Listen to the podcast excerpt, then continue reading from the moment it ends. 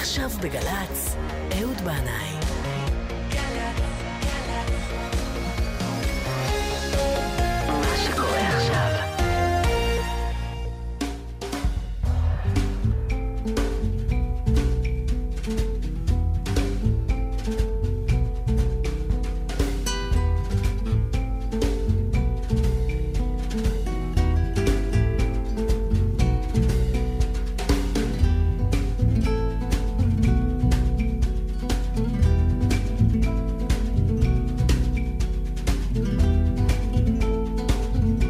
אהלן ושבת שלום לכל המאזינים והמאזינות היקרים.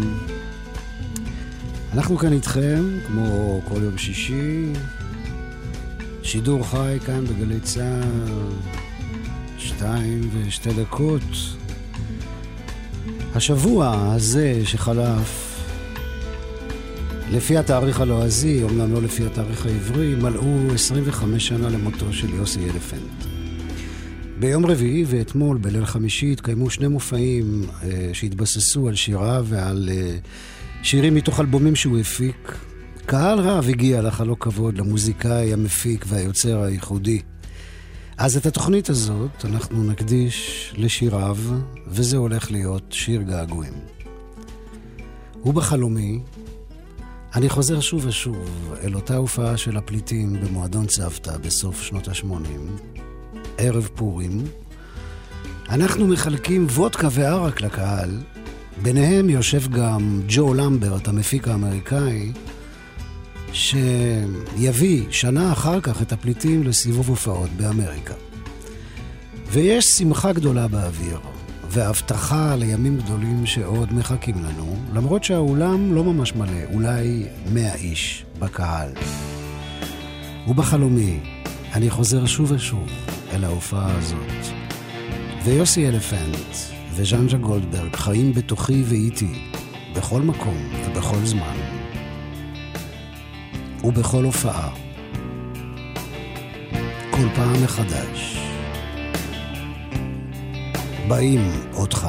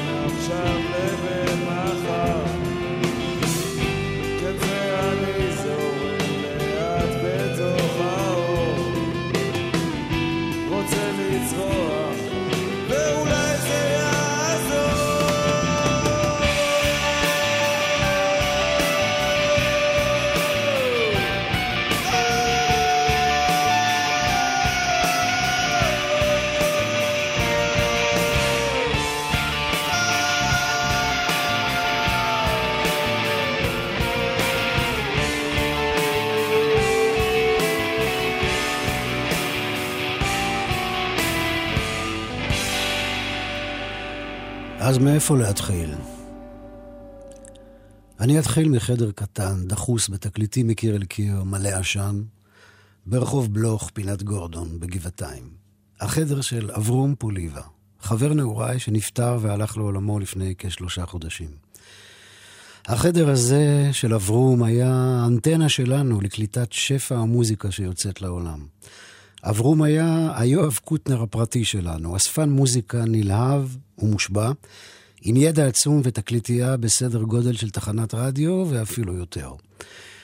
והימים בשבילי ימי ביניים, אני מחפש את דרכי בחזרה אל העולם אחרי שנים של בדידות גלילית. אני גר בדירת חדר קטנה, לפחות פעמיים בשבוע מבקר אצל אברום ויושב אצלו שעות רבות. ואברום היה זה שסיפר לי על יוסי אלפנט. אתה זוכר את עופר הררי? הוא שאל אותי, עופר שהיה לפעמים מבקר אצלי? אז הוא עכשיו עם יוסי אלפנט בקרקור, הם מנסים להקים להקה. עופר שמע אותך פעם מנגן כשביקר בראש פינה והציע שאולי תבוא לג'מג'ם איתם. אז נסענו אברום ואני ערב אחד במכונית של אבא שלי לקרקור, ושם הכרתי לראשונה את יוסי אלפנט, אליו שמעתי פה ושם בחוגים המקורבים לחובבי מחתרת המוזיקה של תל יהודה ורמת יצחק ברמת גן. העברנו לילה של ג'מג'ומים, מערבבים בלוז, רוק, רגע, יגאל חדש, מזרחית. הם ניגנו פשוט ולעניין, והייתה שם הרבה אנרגיה טובה ושמחה באוויר. אז אני חזרתי לשם אחרי כמה שבועות, ושהיתי אצלם בבית הבודד הסמוך לפרדסים כארבעה ימים. ניגענו שעות רבות, שוחחנו ארוכות. אלפנט דיבר על הצורך להקים הרכב שינגן מדויק ופשוט. הוא התפעל מאוד מהגיטריסט של פוליס, שמנגן שני צלילים לאורך שיר שלם. עשר שנים אחר כך, מבקר המוזיקה של הניו יורק טיימס יכתוב ביקורת נהדרת על ההופעה של הפליטים בניו יורק, וישווה את אלפנט לאנדי סאמרס, הגיטריסט של פוליס. אני הבאתי איתי לקרקור טלית ותפילין, והייתי יוצא כל בוקר להתפלל שחרית בפרדס הסמוך. אז אלפנט אמר לי שגם הוא ניסה פעם את הדרך הזאת, אבל לא החזיק מעמד. אבל הוא אמר לי, תדע לך, אולי לא רואים את זה עליי, אבל אני, אני ירא שמיים.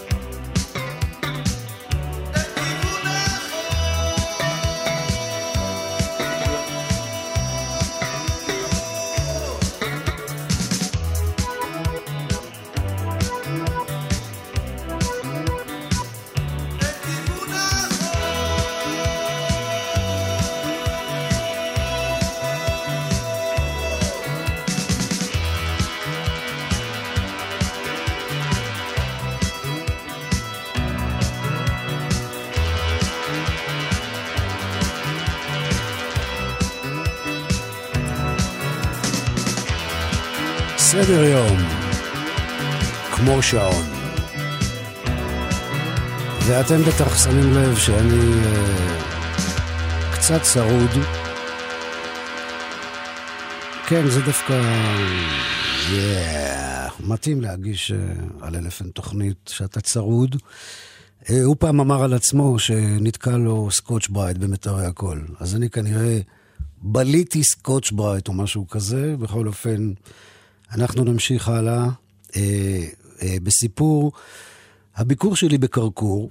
העברתי שם שלושה ימים דחוסים במוזיקה עם עופר הררי ואלפנט. יום אחד, אה, זו הייתה היציאה היחידה שלנו מהבית, יצאנו לחנות תקליטים בחדרה, ועם יוסי זה הרגיש כאילו אנחנו בלונדון או בניו יורק.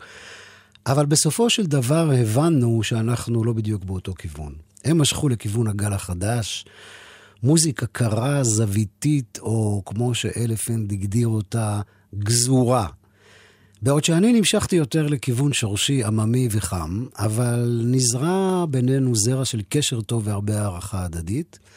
למרות שדרכנו נפרדו, כעבור שנתיים-שלוש הם הקימו את להקה רטורית. הצליחו להכניס להיט גדול לרדיו, את סדר יום ששמענו עכשיו, והיו ממש שיחת היום בתעשיית המוזיקה, מה שנקרא הדבר החדש הבא. בהופעת בכורה חגיגית הם מילאו את מועדון הליקוויד שהיה אז ברחוב לינקולן, בעוד שאני עדיין חיפשתי את דרכי המוזיקלית בין ראש פינה לגבעתיים. אבל יוסי הפתיע אותי, התקשר והזמין אותי למופע בכורה של רטורית, ואני מאוד הערכתי אותו על זה שלא שכח אותי עם ההצלחה שלו. הגל החדש היה אז באופנה, New Wave, והיה גם כזה קוד התנהגות למוזיקאים של גל חדש. לובשים שחור, לא מדברים הרבה, והם מנוכרים. כן. יש כאלה שאתה מכיר כבר לא מעט שנים, אבל פתאום הם לא אומרים לך שלום כשהם פוגשים אותך ברחוב, או במסיבה או בהופעה. למה לא? ככה לא. כי ככה מתנהג איש new wave. הוא קר, הוא מנוכר.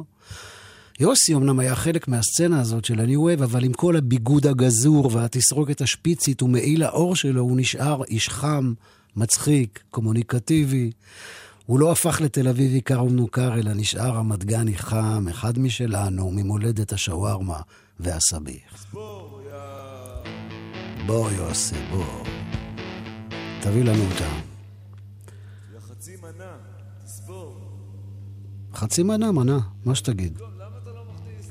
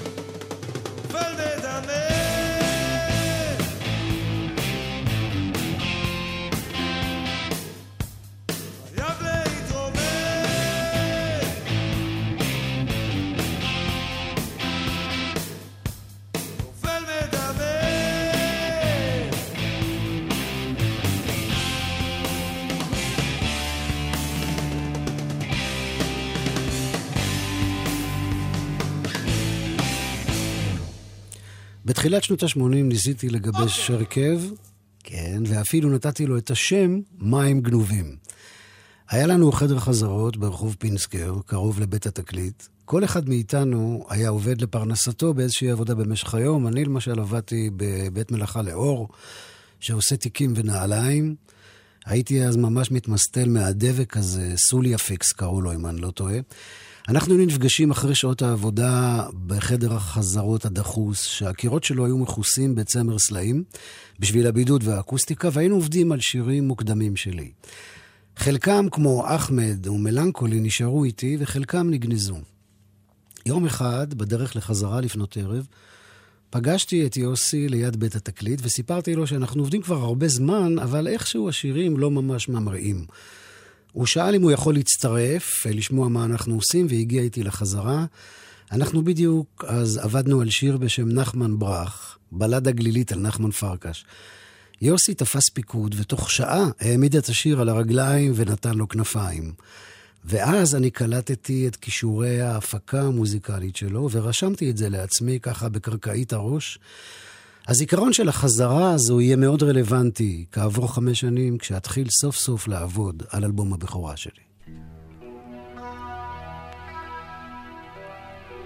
הקטע הזה נקרא Home Place is Calling, הבית קורא, וזה מפרויקט בשם חדר 101, יוסי אלפנט ומוסא נחמיאס בניו יורק.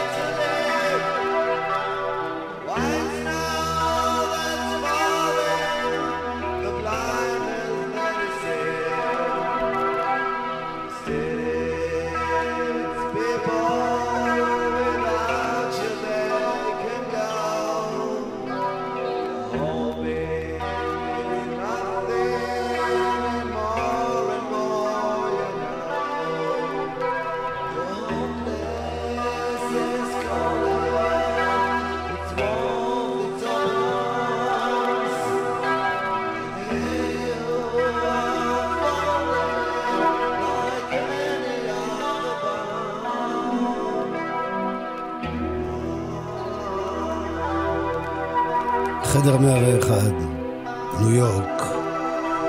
ויוסי עובר כאן תקופה קשה של הישרדות וניסיונות של הולם יפה להצליח עם המוזיקה. וכאן הוא גם נפל למלכודת הקלישאה של סמים ורוקנרול, והתמכר לסמים קשים. אבל כמו שהוא אומר בשיר ששמענו עכשיו, אני מביט בחלון ושומע את הקריאה חזור הביתה. הבית קורא לך. ואז הוא חזר הביתה לארץ ישראל, והגיע לכאן בדיוק באותו השבוע שהסינגל עיר מקלט יצא לרדיו והושמע ללא הרף. תזמון ממש, הייתי אומר, שמימי. ממש באותו שבוע שסוף סוף נפתח בשבילי השער הלא נעול, והנה פתאום אלפנט בטלפון, אחרי שלא דיברנו, כי הוא היה בניו יורק קרוב לשנתיים, והוא אומר לי, שמעתי את השיר שלך ברדיו, נהדר, אחלה סולו גיטרה מנסרת הבאת שם. אני כאן ברמת גן. אם אתה צריך גיטריסט, אשמח לנגן איתך. ומאותו רגע, אנחנו מבלים ביחד שלוש שנים, דחוסות, תאונות, מלאות במוזיקה, נסיעות, הקלטות, מריבות, כיסוכים, צחוקים פרועים, כעסים, חרטות, והרבה, הרבה אהבה.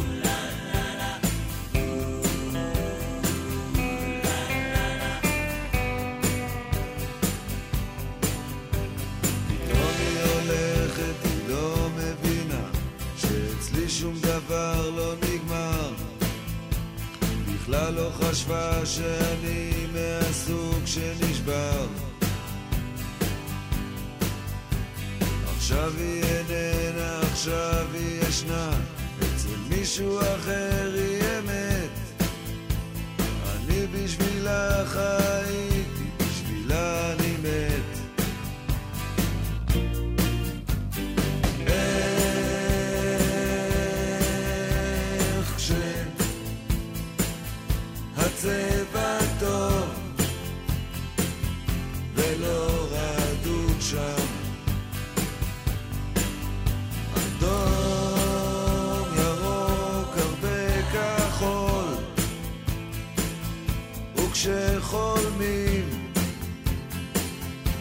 יש שם צהוב גם. היא במרכז ואני בפינה צוחקת אני מיוסר. היא החשמל שברשת, אני לא מחובר. היא מתלהבת, אני נעלב. תקוע והיא בתנועה גשם שוטף כשאני מת בצמא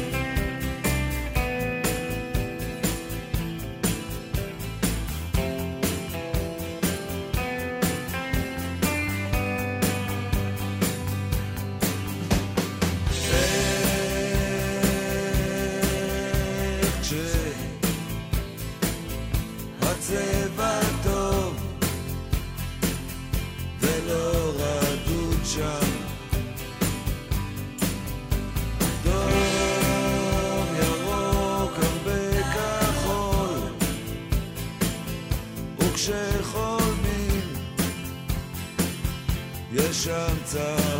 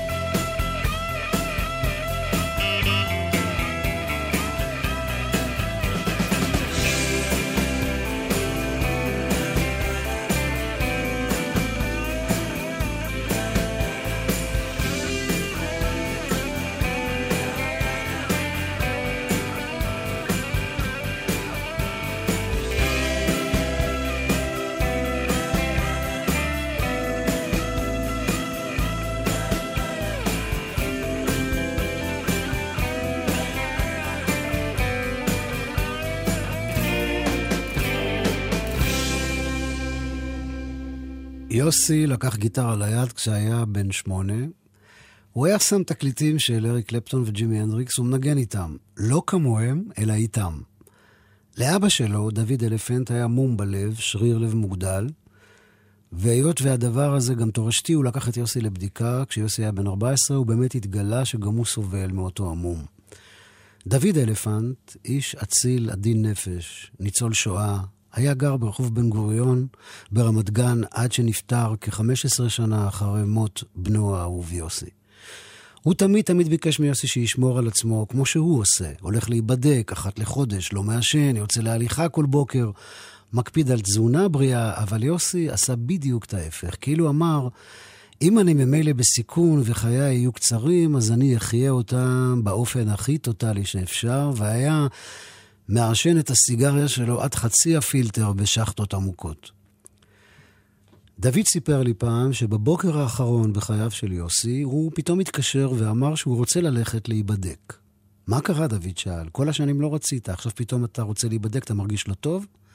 לא, הכל בסדר, יוסי ענה, אבל כנראה שהגיע הזמן. אז הם הלכו ביחד לבדיקות בבית החולים בלינסון, שם דוד עבד כמסייע בהתנדבות. אחרי הבדיקה הרופא אמר ליוסי שהוא חייב לשמור על עצמו ולקחת את עצמו בידיים, ויוסי הנהן בהסכמה. דוד מספר שהם חזרו בחזרה באוטובוס, ויוסי ירד איתו בתחנה שלו. דוד שאל אותו למה הוא יורד איתו, הרי הוא צריך להמשיך עוד כמה תחנות עד לבית שלו, ויוסי אמר שהוא רוצה להיות איתו, עם אבא שלו, עוד כמה דקות. זה היה היום האחרון של יוסי, כן. אנחנו כאן אורחים לרגע. והשיר הזה נקרא רחוב 60.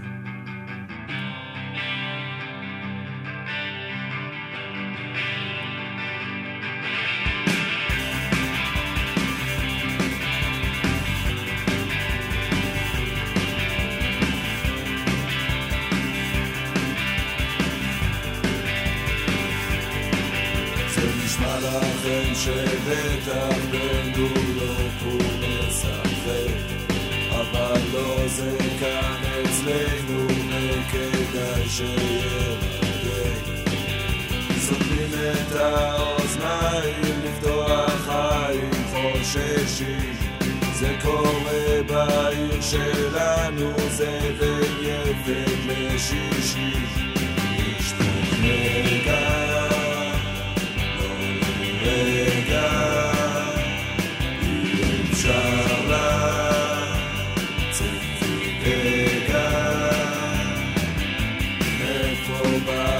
כסף מסכנה אחת תיק אומר אחד מהצפון שהוא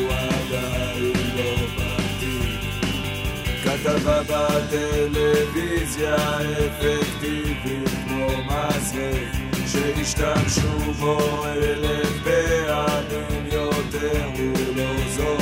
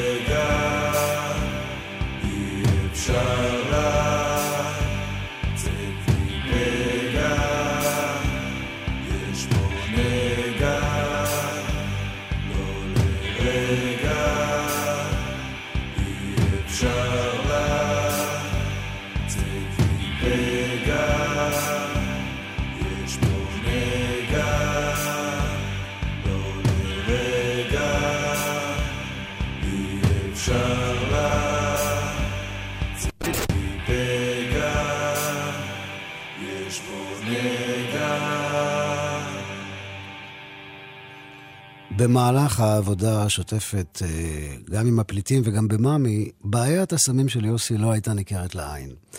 הוא היה מגיע לעבודה רחוץ, מסודר ולבוש כמו שרק הוא ידע להתלבש. אני לא זוכר שאי פעם הוא טעה או זייף בהופעות, תמיד היה מדויק וחד כמו סכין יפנית. אמנם מאחורי כל זה הסתתרה עננה והרגשה שהוא הולך על חבל דק, ואני הולך שם ביחד איתו, כי הוא הרי המפיק המוזיקלי והגיטריסט הנוסף בלהקה שהייתה בנויה בעיקר על הדיאלוג של הגיטרות של שנינו. אז מדי פעם היינו משוחחים על זה. אני הייתי יודע שהוא היה מגיע להופעות אחרי שעבר ביפו באיזו מאורע חשוכה ועשה מה שעשה, והיו גם את הטלפונים באמצע הלילה. הוא היה מתקשר ואומר לי בקול צרוד וחלש, ניתקו לי את החשמל, יש לך אולי 100 שקל להלוות לי, אני צריך לשלם חשבון חשמל, ואני אומר לו, יוסי, בחייאת, איזה חשבון חשמל? כנראה שניתקו אותך מהסניף המרכזי. ואתה אמרת לי שאתה נקי כבר חודשיים, והבטחת לי שגמרת עם החרא הזה. אני נקי, הוא היה אומר, באימא שלי אני נקי. וכך הוא היה משכנע את עצמו ואותי כל פעם מחדש. בזמן שהעניין סביב הפליטים בארץ הלך ודעך, וקהל כמעט שלא הגיע להופעות, המפיק האמריקאי ג'ו למברט נדלק על הרפיוג'יז והביא אותנו לאמריקה. יוסי מאוד התרגש לחזור לניו יורק. אחרי ההופעה הראשונה שם קיבלתי טלפון פתאומי מנועם סמל, שהיה אז נספח התרבות בשגרירות ישראל, והוא שאל אותי אם קראתי את הניו יורק טיימס, כי של הבוקר. מה פתאום? אמרתי לו, לא, מה פתאום קראתי? עוד לא התעוררתי. אז הוא סיפר שיש שם ביקורת נפלאה, וזו פעם ראשונה שהעיתון הזה כותב על להקה מישראל. פגשתי את יוסי בלובי של המלון ורצנו לקנות את העיתון. המבקר דיבר על האוניברסליות של הפליטים, למרות השירה בעברית, השווה אותי לניל יאנג ואת יוסי לאנדי סמרס של פוליס.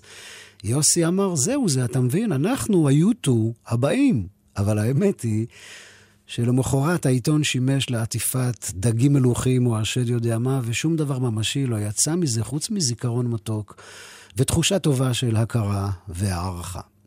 מניו יורק טסנו לסן פרנסיסקו, ושם, בבית המלון, כל האמת המרה והכואבת יצאה לאור אחרי יומיים.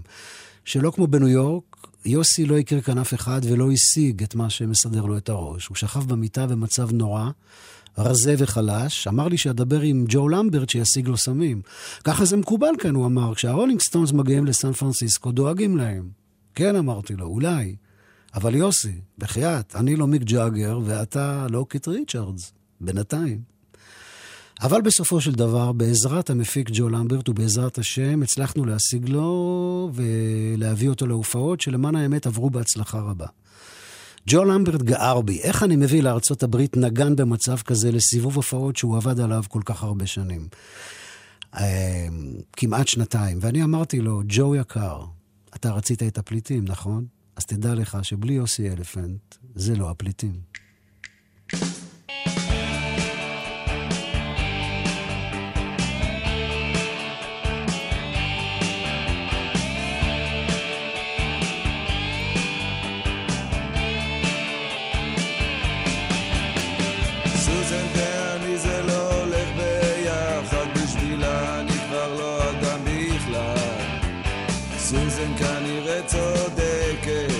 כשאתה חולה אתה נטוש וזהו כלל. סוזן ואני כבר לא רואים ביחד בשבילה אני עיוור ואומלל. סוזן כנראה צודקת עובדה אני לבד וזה בגלל. כשהזנב מתקצר לי סביב עצמי יש לי פחות לרוץ כשהזנב מתקצר אז היום יותר ארוך, יותר לחוץ. סוזן ואני כבר לא, כבר לא ביחד, בשבילי זה יותר מחבל. איך שהיא עשתה את זה איתי ובנחת, שכחה שהיא לימדה אותי בכלל.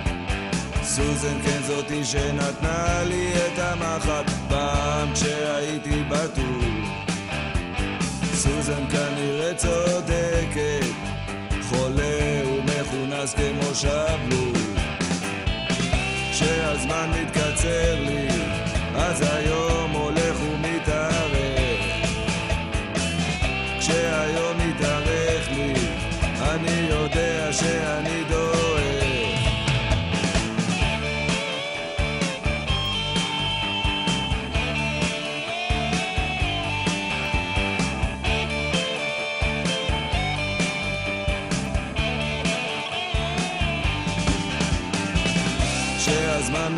מתקצר לי, אז היום הולך ומתארך.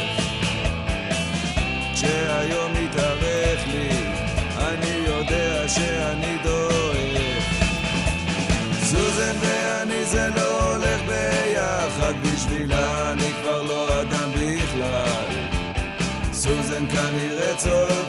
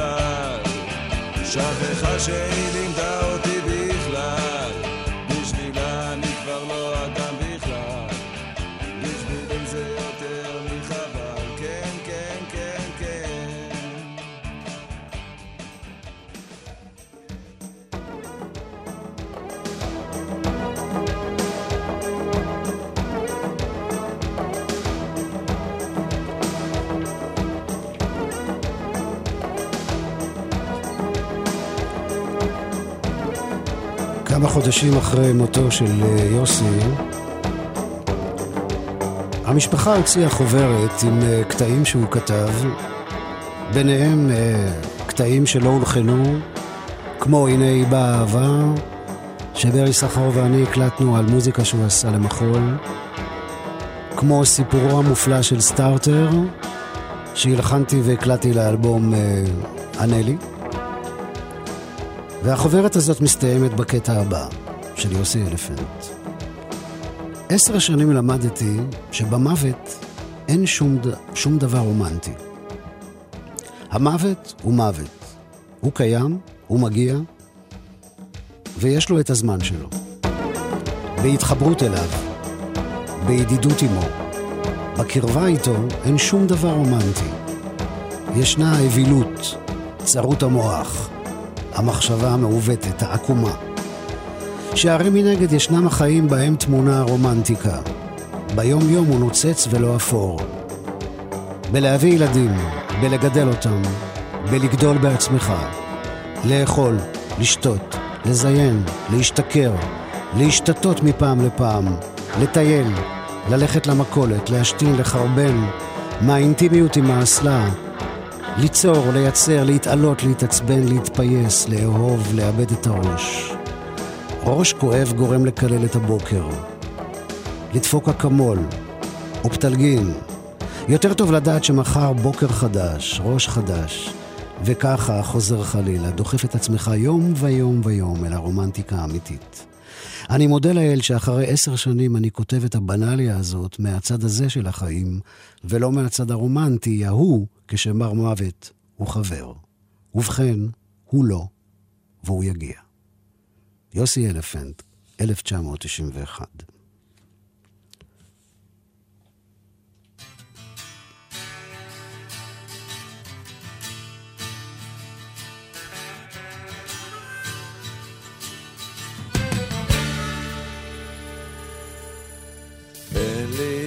לחיות וזה בדרך כלל מעיק. מפוצץ לי את הראש כרגע, זה אולי מזיק. כולם סביבי אותו דבר, וזה מה שמצחיק. כשהאוקטן עולה יושב ומבלה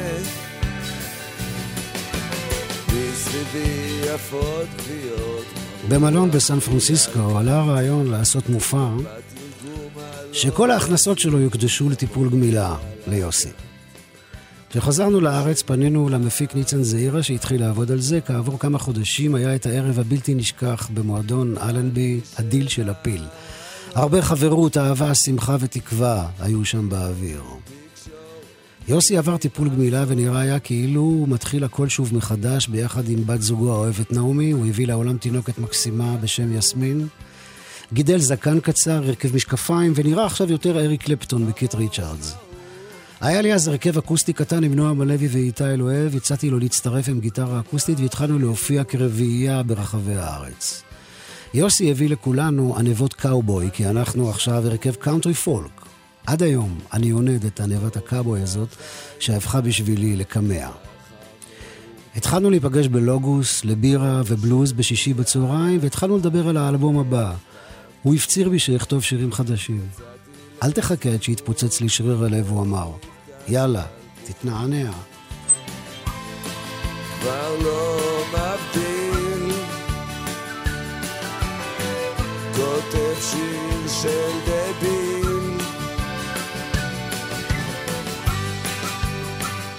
מסלול הפוך הראש מעוף נמרח חיוך שפוך שפוך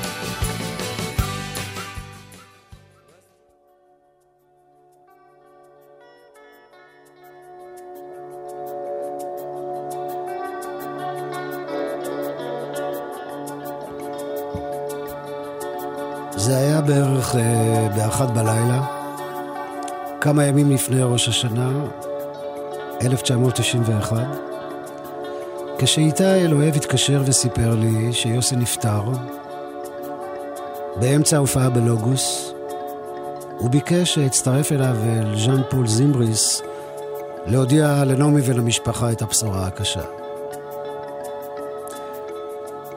ואני, המום וכואב, כעסתי על עצמי למה לא התקשרתי אליו לספר לו על החלום היפה שחלמתי עליו רק לפני כמה ימים? ולמה לא התקשרתי לדבר איתו על עוד עניין או שניים שעמדו בינינו לא פתורים? ומאז, כל שנה אנחנו נפגשים בבית העלמין בקריית שאול, ליד מצבת אבן הסלע הגדולה, בצילו של עץ הפיקוס שצמח לתפארת, והשנה הזאת תהיה האזכרה ה-25.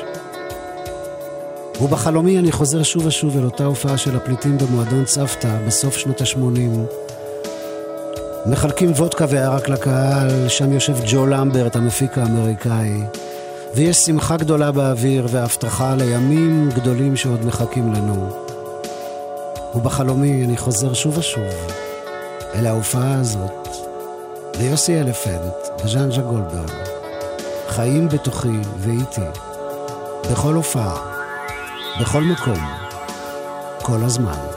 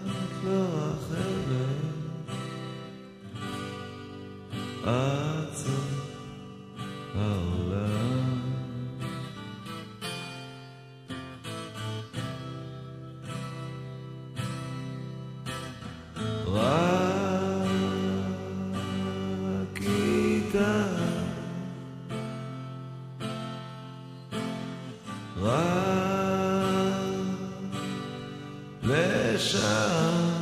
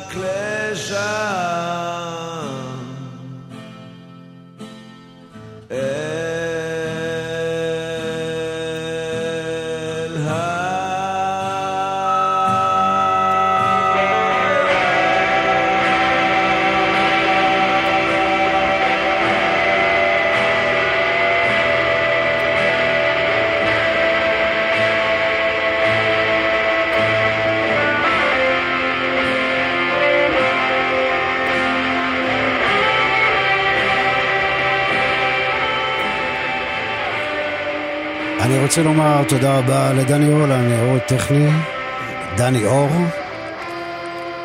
תודה רבה לנטלי מתוקו הניהול ההפקה. ועל ים האהבה הזה אנחנו מפליגים עכשיו אל חוף המבטחים של השבת. אנחנו כאן אורחים לרגע. החיים האלה חולפים כמו חלום. אז חבקו עכשיו את כל מי שיקר לכם, ואת כל מי שאהוב עליכם. ואנחנו נמשיך להיפגש עם סיבוב כדור הארץ. כאן סקוטש ברייט בנאי שמאחל לכולכם שבת שלמה ומבורכת, כל טוב וסלמת.